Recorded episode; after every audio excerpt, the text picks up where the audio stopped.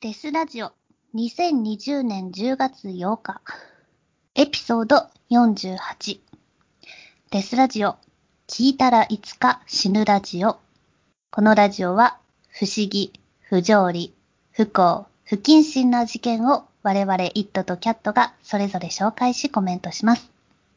差別的であったり、一方的な視点での意見がありますが、気にしない人だけ聞いてください。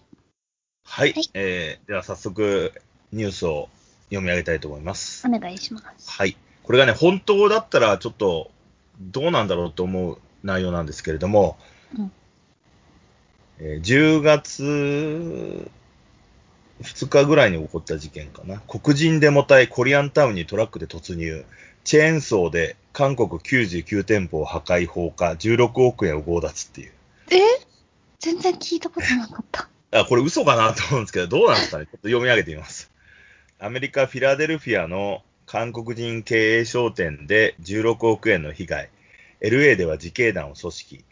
アメリカ・フィラデルフィア肝心会のシャロン・ファン会長は2日、ニュースペーパーですね、本紙との電話インタビューで、ペンシルベニア州フィラデルフィア周辺で起こった肝心店舗での略奪についてこのように述べた。デモ隊の単なる暴走で商品が盗まれるといったレベルではなく、トラックを使って組織的に商品を持ち去ったというのだ。うん。ペンシルベニア州肝心会と韓国外交部によると、これまでフィラデルフィア都心を中心に50以上の肝心商店が略奪された。ファン会長はこれまで集計された美容用品店の被害額は1500万ドル、約約16億円と推定されていると伝えた。ボートラは電動のこぎりを使って、ある薬局の鉄製のドアを破り、中に入って商品を盗み出したという。略奪は都心の店にとどまらなかった。肝心タウンのあるフィラデルフィア5番街は都心から10キロ以上離れているが、この地域でも薬局やアクセサリー店などを中心に略奪が起こった。専門の略奪犯らがデモとは関係なく市内をうろつき、商品を盗み出したのだ。うん肝心、肝心タウンには州の警備隊が来なかったため、肝心らはいつまた略奪が繰り返されるかわからないとして不安に怯えている。フロイドさんが死亡したミネソタ州のファン・ヒョスク肝心会長もメディアの取材に、店に30、40人がグループを作って入り込み、略奪と崩壊を繰り返したと伝えたというニュースです。わあでもこれ、ちょっと思い出すと、あの、ロス暴動の時も同じようなことやってますよね。うーん。 まあでも今回は結構、その、ジョージ・フロイドさんの事件って3月くらいでしたっけそうですね、コロナそ。こからずーっとですよね。言われてますよね。でもこれね、その、 黒人のデモ隊が韓国人のコリアンタウンに行って略奪してるって言ったら、その、 ブラック・ライブスマターじゃないだろっていう。うん、そうイでエす。ロー、イエロー・ライブスマターの方に今度はこう、そイエの、ローライブスはどうでもいいという。 映ったのかなっていうね、その、フォーカスが。うーん。だって別に何も関係ないのに暴動隊が襲うってさ、ジョーいジ・フや、ロイド一番嫌全くです関係ないじゃよん。ね。そうなんですよね。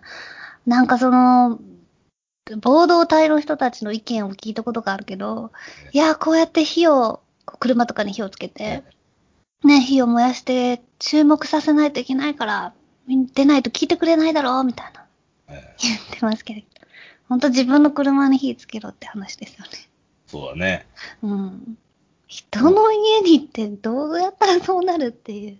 でも、なんかね、この変な、変な感じが、あとちょっとさ、あの、頭の悪いっていうか、低能具合がさ、その、いちいち盗むものがさ、なんだっけ、うあんの、化化粧粧品、品とか、そう、そう、こまごま。しょうもないっていうね、なんかね。うん。まあ、時計屋さんとかよりは簡単に入れるからかああ、そうなんだ。な。どうかな。ままうあ、ん薬局で薬とか取るっていうのはわかるけど、あ、うん。なんかね、あの、化粧品とかさ、家電とか盗むっていうのも、なんかせこいっていうか、うん。しょぼいかなっていうね、ね感じがしえて。いや、でも本気でプロテストね、抗議してる人たちの一番の敵ですよね。そういう、マナーの悪い人たちはね。そうですね。うん。美容用品店の被害額が1500万ドル、約16億円。16億円もするんだ、美容用品とかと思っちゃったけど、いや、全部高いんですよ、化粧品っ高てい。うーん。それをどうしてんの売ってんのかね横流してんのかねとかって思っいちゃうよね。やー、どうだろう、メルカリボートは大体男じゃないですか。うん。女性のボートがそうです専門ね。で入ってきて、化粧品だけ盗む。ちょっとなんかイメージしづらいなと思って、うんうん。自分で使う薬局とかだったらわかるわけですよ。うん。で、アクセサリー店とかさ、うん美容用品店とかってなんだよって気がするよね。ね銀行とか行そういえばいいのにとか思うけど。でもまあこうインターネットとかでみんながつけててすごく欲しいんだけどどうしても買えないっていうあのの象徴なんじゃないですかいや、でもどうなんですかね。あの、我々、日本側のイメージだと、うん。韓国人街というか、コリアンタウンで売ってるコスメって安いじゃないですか。うんうん。コリアンコスメで高いってどうなんだろうってちょっと思っちゃう部分があるわけですよ。うん、うん。その美容用品が高いとか安いはあるのはイメージができるんだけど、うん。大体韓国で売ってるコスメって安いからみんな買ってるわけでしょうん、そうですね。だから多分襲ったコスメも安いんじゃないかなって俺は思ってんだけど、 それで16億円も盗ん でどういうことだよっていうふうにちょっと思ってしまったんですね。実際見てないからわかんないんだけど。あね、え、でももトラックで運び込んだわけでしょ運びト出ラッしクでたそうだね。でしょ電動だのったコらイ行ルっをちゃうんじゃないですか。もう 大量花ごと行っちゃうみたいな感じじゃないですか。ああ、こういうので差別がどうしたっていうのってもう、何も言えなくなっちゃいますからね。うん。でもまあ、さトランプとかはね、暴動しか見てないですからね。でも、あ連邦警察を動かすぞ、みたいなうん。話になって。全部、左、左が悪いんだ、みたいな感じになってるけど。まあ、ねうえ、ん。なんかでも、本当にこういうのってさ、なんかあの、 差別されたから暴動を起こしたんだってい言い訳をするわけうだから、ん。うんそれ関い係やない、関係ないからね、そんなんね。そうです、本当に。そのもちろんお人よしに生きてて、これ、なんか理不尽に、何、殺されちゃったりしてって言ってムカつくのすごいわかるし、それはめちゃくちゃかわいそうなことだけど、ねねえ、こんななんかわーわーし、してもね、なんですかね。えねえちょっと今、 今、ちょっと差別ネタだけど、ちょっと今、記うん事でちょっと面白かったのが、うん美容品店を狙うってことは、襲った黒人たちは、みんなつ次出てくるときは、あのストレートパーマで髪が 滑らかになって出てくるんじゃねえかとか言って。肌が白くなってるって。そうそ ういそう。やー、めっちゃ怒られるよ、そんなこと言ったら。 なんかあれありましたよね、ジョンソンジョンソンが、なんか美白は美しいとか言ったら、はいなんか美美に白みたいな、なんだみたいな。その白が綺麗って誰が言ってるんだみたいなんで。そうです言われね。たねもう、変わるべき時なんですよね、この。そうですね。うん、ね。まあ、どう書けばいいのかわかんないけどね。美国、うん美国とか書けばいいってことだね。美しい黒とか、ビグロ美黒。ね私とか日焼けしたいけど な。なんかね、美白。まあ、もうそれぞれでしょうね、好きな。いや、そうですよ。うんまあでもね、こんなね、ことが起こっててね、これが、でもさ、本当かどうかもよくわかんないんだけど、まあニュースになってるってことは本当なんだろうけど、うん。いや、本当だと思いますよ。あり得ると思いました。すあごいあ、けど。アメリカならありフ得る。ルハーツの曲で弱い者が夕暮れ、さらに弱い者を叩くってあるけど、やっぱり弱者から弱者に攻撃が下がっていくわけですね。あ本当そうですね。水は低いところに流れると言いますからね、えうーん。ーどんどんどんどんこう起こってきてるわけですよね、その差別の流れる塊。ううんまあちょっとこんな感じの事件があったんで、はい。まあはい結構治安は悪いということですね。アメリカさんもね、もうその差別自体の構造がよくわかんなくなってるだろうっていう。うん。感じになりますよね。逆になんか白人の男性がは、なんか俺は別にこう生まれたくなかったのに差別されてるとか言ったりする人もいるしね。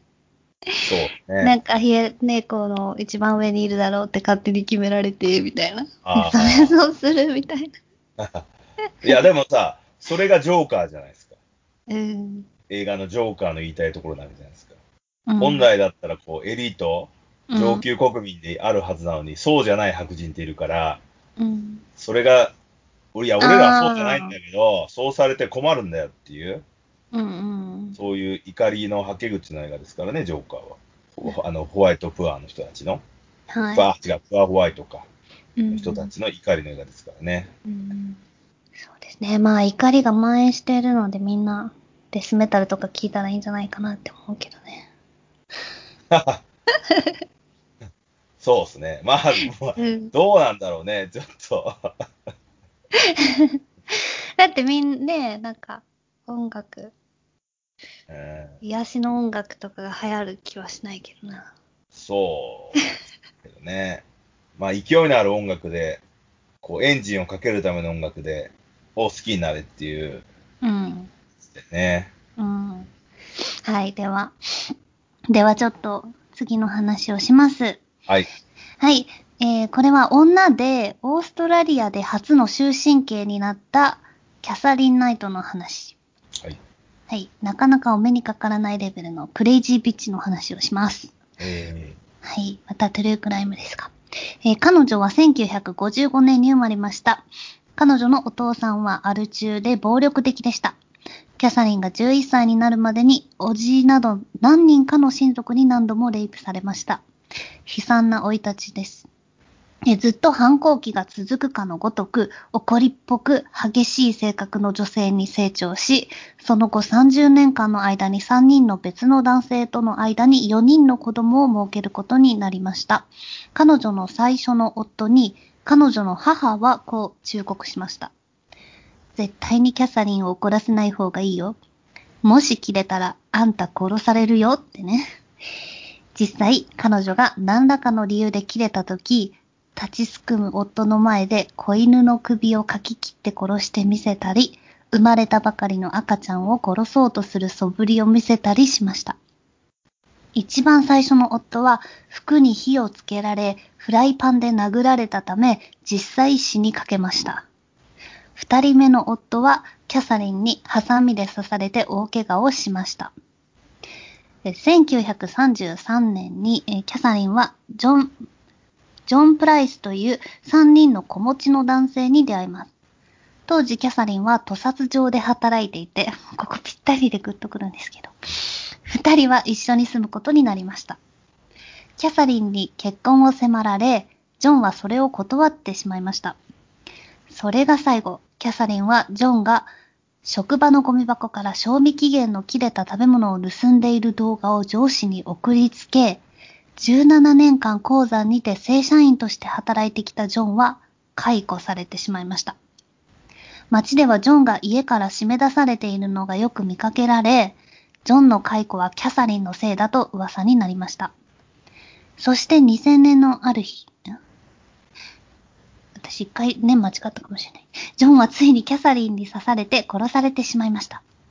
彼はその前日に新しい職場の人間らに、もし明日俺が仕事に来なかったら、キャサリンに殺さ殺されたんだと思ってくれと話していたと言います。そして念のため子供たちを友人の家に預けていました。えその殺された事件のその日何が起こったかというと、その夜キャサリンは黒いナイトガウンを着てジョンとセックスした後にナイフで彼を襲いました。彼はベッドルーム、廊下、玄関まで逃げましたが、途中にキャサリン、途中でキャサリンに37箇所も刺されて、最後は玄関で力尽きてしまいました。キャサリンは屠殺場で所得習得したテクニックを使って、肩の間から恥骨まで一気に切り裂きました。そしてリビングルームに家畜用のミートヒフックを取り付け、そこにジョンを引っ掛け、皮を剥いでいきました。そして頭を切断し、足や腕を、腕から肉をそぎ取りました。削いだ肉をキッチンに運び、野菜、野菜とグレイビーソースと一緒にシチューにして煮込みました。頭は丸ごと別のゆ鍋で茹でました。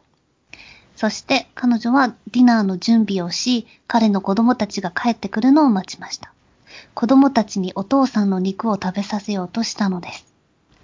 幸い子供たちは戻らず、近所の人が彼の車がまだ外に止めてあるのを、え次の日の朝不審に思い、ドアに近づいたところ血が流れ出しているのを見、通報したおかげで警察が来て、彼女を逮捕しました。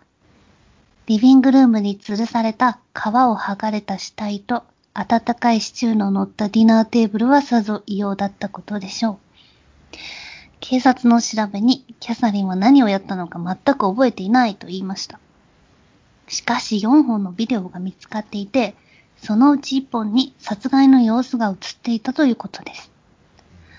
リビングルームの天井からはいくつかの熊手がぶら下がり、死んだ動物の皮や剥製が吊るされていた。そのことについて説明を求められると、彼女はその動物たちが死んでいたなんて知らなかった。もう何もかも知らない。という。まあ、い生きたまま吊るされて、吊るしててもおかしいんですけど。で、裁判官が、ジョンが受けた37箇所もの刺し傷の場所や深さについて説明し始めると、彼女は震え出し、歯をガチガチ鳴らし、突然床に倒れ込み、発作のような演技をした。まあ多分演技なんですけど。で、キャサリンの弁護士も、まあ、頑張ったんですが、結局キャサリン、キャサリンは一度も謝罪を述べず、結果、オーストラリアで初の終身権を受けた女性となった。という話です。あちなみにちょっと俺が聞き逃してるかもしれないんだけど、場所はどこですかオーストラリア。オーストラリアのどこかはちょっとパッと出てわかんないんだ。うん。なんかね、そのオーストラリアってこう、東側、東南側ってほら、シドニーとかさ、うん。ブリスベン、メルボルンとかさ、なんというか文化的な場所があるじゃないですか。はい。で、えっと、上の方がケアンズとか、パースとかになっていくと思うんだけど、うんそっち、そういうとこじゃないんじゃないかって気しますけどね、そんな、そこまでできるっていうことは、ああ、もっと田舎だろうって。田舎なんじゃないかって、結構人付き合いがあると、やりづらいですよね、あの、要はダーマーとかの事件だって、くせえくせえって言われるわけじゃないですか。うん。匂いがなんせこまあ、うこの人いっぱい殺したわけじゃなくて、もう一人しか殺してはいないんだけいやでも動物ど。ああ、あの動物をぶ引らっ下げ掛てけたり、そう、ミートフックして、血とかが多分ボトボト凝ったりしてるだろうから、うん。臭くなってんじゃねえかなって気するけどね。なんか、あ、でもどうなんだろうね。オーストラリアの気候だと匂わないのかななんか、ああ、カラッとしてるとか。カラッとしてるから。 まあでも、オーストラリアもね、猟奇ニ事ュー件。サウスウェールズニューサウスウェールズ。で生まれて、いや、でもそんな場所知らねえから田舎なんだろうね。ああ、そうね。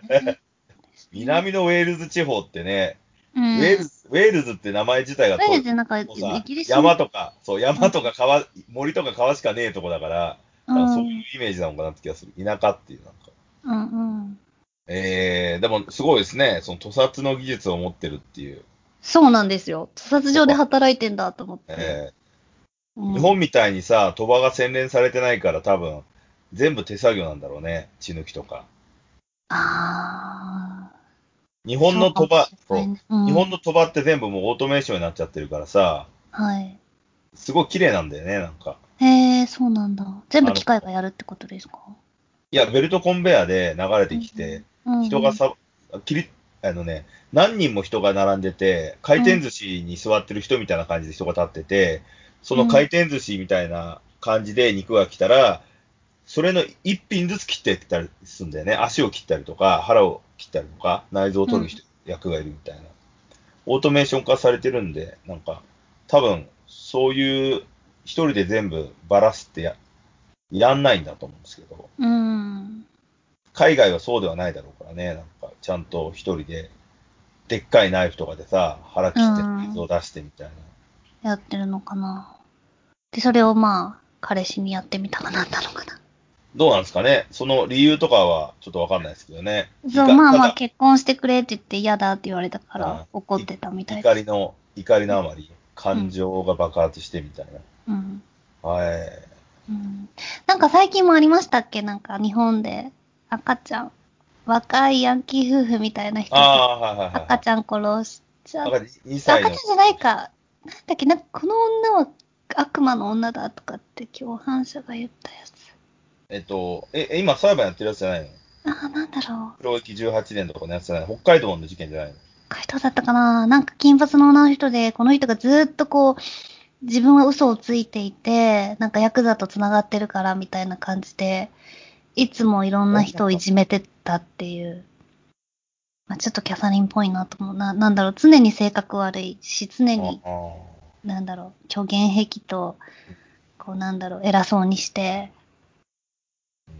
うん。俺、どっちかって言ったらアイリーン・ウォーナスの方思い出してましたけどね。あの、アメうリカのんモ。ンスターの方連続殺やたら、そう、やたらイライラしてるっていう。そうですね。あのでもなんかあっイラちイラの方が知性がありそう。まあでもイライラが止まんないからさ、やるわけじゃないですか。ひたすらう。ん、そ殺したからって止まるわけじゃないんだけど、止められない怒りみたいな。う。うん、うん。えーなんか殺して肉を子供に食べさせようとか、そういう発想ないなと思ったけど。うん。まあ、なんかね、エドゲインとかも思い出すしね、うんバ。ラバラにするっていうの。人に食べさすってね、あの、香港のあ人力まんじゅうみたいな。あ、そうですね自。分以外に振る舞いたいっていうの何なんだろうね。あ、まあでも、わかりますよ。俺もあの、解剖実習、あの、解剖実習を見たことあるんですけど、はい。リアルに。その時にね、血抜きさえちゃんとしてれば人肉も他の肉と変わんないから、これ食えんじゃねってやっぱ思いましたからね、料理したら。ああ。人間だから特別っていう風に見えなくなるんで、うん。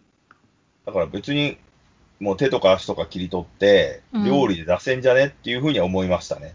ね実際に、実際にする。るかどうかはともかく、うんうん。俺はお肉食い物みたいに見えそうる、食い物として機能するっていうふうに思った節はあるんで、あなんか、さばいてる屠殺人だったらそういうふうになっちゃうんだろうね、きっとね。うん。もう血抜いて内臓抜いてるからいけっしょみたいな感じで。 そっか。そういう感性だと思いますよ。うん。まあ、子供に食べさせるっていう精神的なあれもあったのかもしれないけどね。うーん。精神的ないじめというか。ああ。いじめ。でも、それはさ、あの、こいつの肉食わしてんだよとかって言わないといじめになんない。あ、でもどうなんですかねえ、でも俺死人体そこにあるから。ああ、そっか。でも人それは肉わかをる、人肉を食わせるのっていじめになるのかっていう謎もあるんですよね。前もほえだっらて、お父さんもですよ、だって。いやいや、でも言っても、言っても、うん。以前さ、あの、エピソードのいくつかで話したホロドモールみたいに食えなくてじ身内の人肉食いまくってる人たちがいるわけだから、あれは。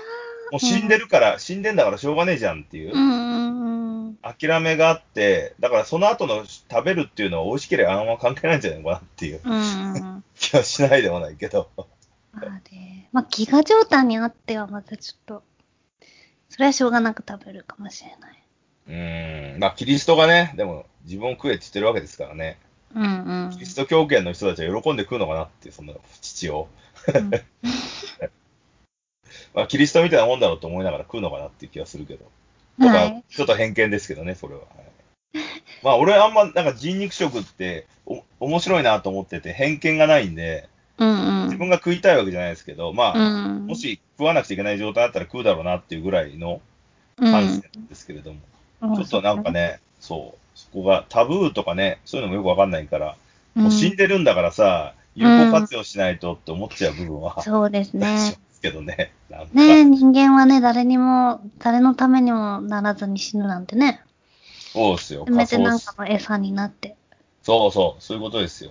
なんか、だからもうし、死んだらね、もう全部使ってもらうみたいな。はい。調査とか。そう、昔の感性でいいんじゃないかなっていうね。うん。それがたまたま人間だっただけですよっていう。はい。え いや、もちろんそう思いますよ、私も。